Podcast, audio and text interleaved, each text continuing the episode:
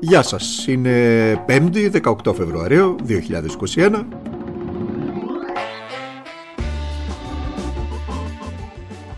Τα έχουμε πει πολλές φορές.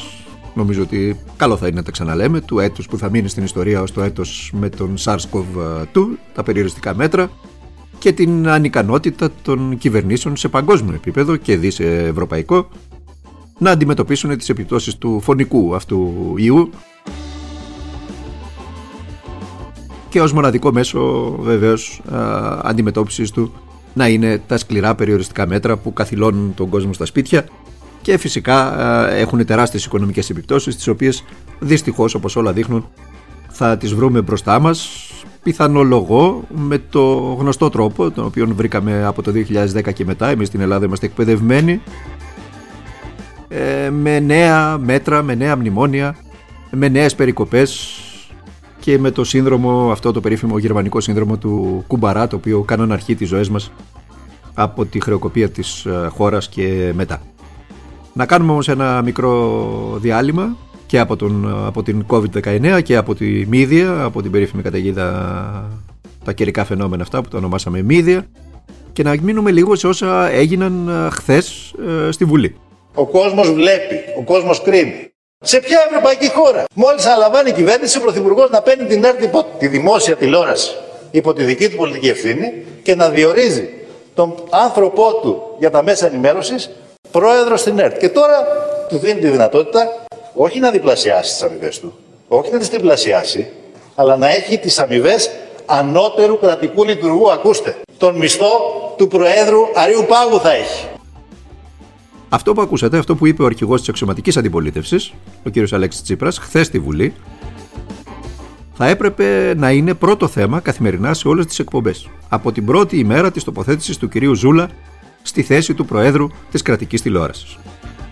Ακούγεται απίστευτο για κάθε σοβαρό, για κάθε δυτικό κράτος, να τοποθετείται ο διευθυντής του γραφείου τύπου ενός πρωθυπουργού επικεφαλής στην κρατική τηλεόραση. Ούτε ο Ερντογάν στη γειτονική Τουρκία δεν τόλμησε κάτι τέτοιο. Αλλά εδώ υπάρχει ένα πέπλο σιωπής από τα άλλοτε λαλίστατα μέσα μαζικής ενημέρωσης. Κουβέντα για την πρόταση του ΣΥΡΙΖΑ, ο πρόεδρος της κρατικής τηλεόρασης να ορίζεται από την Επιτροπή Θεσμών και Διαφάνειας της Βουλής και μάλιστα με αυξημένη πλειοψηφία 4 πέμπτων, η οποία δίνει λόγο και στα μικρότερα κόμματα. Η κυβερνητική πλειοψηφία την απέρριψε την πρόταση. Τα μέσα μαζικής ενημέρωσης την έθαψαν και όλα καλά. Ας ακούσουμε και την κατάληξη της χθεσινής ε, διαδικασίας στη Βουλή. Από τη στιγμή λοιπόν κυρίες και κύριοι συνάδελφοι, κύριε Πρόεδρε για κλίμα, που όχι μόνο αγνοείτε το τι συμβαίνει στην ελληνική κοινωνία και έρχεστε εδώ δίθεν στα κρυφά, αλλά τίποτα δεν θα μείνει κρυφό.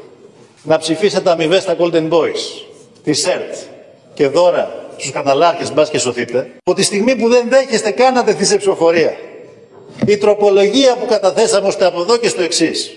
Να υπάρχει η δυνατότητα μια συνενετικής εκλογής διοίκησης, ώστε η δημόσια τηλεόραση να είναι δημόσια τηλεόραση και όαση πλουραλισμού. Εμείς δεν κρίνουμε ότι έχει κανένα με κανένα νόημα να παραμείνουμε σε αυτή τη διαδικασία εδώ στη Βουλή.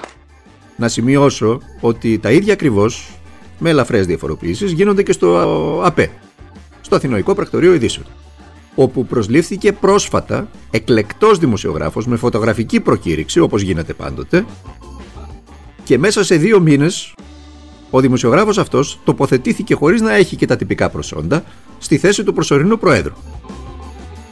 Προσωρινού διότι δεν είχε και τα προσόντα. Τώρα κούρεψαν τα προσόντα αυτά με το νομοσχέδιο που έφερε ο κ. Λιβάνιος για να γίνει και τυπικά πρόεδρος ο εκλεκτός της κυβέρνησης. Και τα κάνουν όλα αυτά όσο να μην συμβαίνει τίποτε.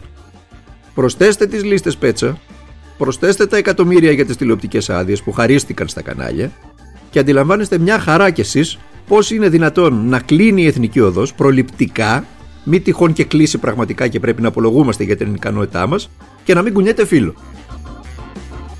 Πάμε τώρα και στο μέτωπο της κακοκαιρίας. Ο Πρωθυπουργός, ο Κυριάκος Μητσοτάκης, σήμερα αποκάλυψε, μεγάλη αποκάλυψη, ότι είχε επικοινωνία με τον πρόεδρο της ΔΕΗ κατά τη διάρκεια της οποίας του ζήτησε, αυτό αποκάλυψε, ως μια κίνηση καλής θέλησης να εξετάσει μια μείωση στο λογαριασμό του ρεύματος για το μήνα Φεβρουάριο για τα νοικοκυριά, λέει, τα οποία έμειναν χωρίς ρεύμα τις τελευταίες ημέρες. Τι λέτε τώρα; Καταρχάς έτσι κι αλλιώς, οι άνθρωποι αυτοί θα έχουν μείωση διότι έμειναν 4 ημέρες χωρίς ρεύμα. Πολλοί από αυτούς είναι ακόμα και σήμερα χωρίς ρεύμα. Να ξεκινήσουμε από εκεί. Και τι άλλους είδους μείωση θα έχουν δηλαδή; Θα τους μειώσει τις κιλοβατόρες, θα τους μειώσει την κατανάλωση; Όσο για τις υποδομές, ο κύριος Μητσοτάκης είπε και το εξής αμίμητο, αλλά σε αυτή τη χώρα όλα λέγονται. Κανείς δεν ασχολείται και κανείς δεν αντιδρά. Είπε λοιπόν ότι η καλοκαιρία αυτή ανέδειξε χρόνια προβλήματα τα οποία έχουμε ως προς τα κρίσιμα δίκτυα υποδομής, όπως για παράδειγμα ότι οι επενδύσεις στο ΔΔΕ την τελευταία δεκαετία μειώθηκαν κατά σχεδόν 75%. Την τελευταία δεκαετία δηλαδή, τη δεκαετία της χρεοκοπίας της χώρας. Και ποιος κυβερνούσε, ποιος κυβερνούσε αυτή τη χώρα; Όχι μόνο τώρα αυτή τη δεκαετία που μειώθηκαν οι επενδύσεις στο ΔΔΕ κατά 75% μας είπε ο Πρωθυπουργός, και την προηγούμενη δεκαετία του Μεγάλου, του Ωραίου και του Αλουθινού, τότε που δέραμε τα σκυλιά με τα λουκάνικα, γιατί οι επενδύσεις στο ΔΔΕ έγιναν τότε. Ποιος κυβερνούσε τη χώρα; Ποιος άφησε τη χώρα χωρίς κρίσιμες υποδομές; Ποιος νομοθέτησε τις περικοπές αυτές; Ποιος είπε πριν από μερικούς μήνες ότι η ΔΕΗ δεν έχει χρήματα ούτε για τις κολόνες; Ποιος νομοθέτησε την ίδια περίοδο, πρόσφατα, υπέρογγε αυξήσεις στα Golden Boys της επιχείρησης; Ποιος; Ο ελληνικός λαός; Κάποιος άλλος πέσανε από τον ουρανό; Ποιος τα έκανε όλα αυτά; Πάμε και στο μέτωπο του κορονοϊού. Συνεδριάζει αύριο, ως ήθιστε κάθε Παρασκευή, η Επιτροπή των Ειδικών και οι πληροφορίες θέλουν να πηγαίνουμε σε παράταση των αυστηρών περιοριστικών μέτρων στο λεκανοπέδιο τουλάχιστον για μία εβδομάδα και χρήση λέει διπλής μάσκας σε σημεία με συνοστισμό. Η κατάσταση στο Εθνικό Σύστημα Υγείας δεν αφήνει κανένα περιθώριο για κάτι διαφορετικό. Εδώ να πούμε, ως είδηση να το πούμε, ότι τώρα, ένα χρόνο μετά, η κυβέρνηση ενεργοποιεί την πρόσληψη μόνιμου προσωπικού γιατρών στο Εθνικό Σύστημα Υγείας. Όπως προβλέπονταν και είχε εγγραφεί και στον προπολογισμό και από την προηγούμενη κυβέρνηση. Τώρα, ένα χρόνο μετά.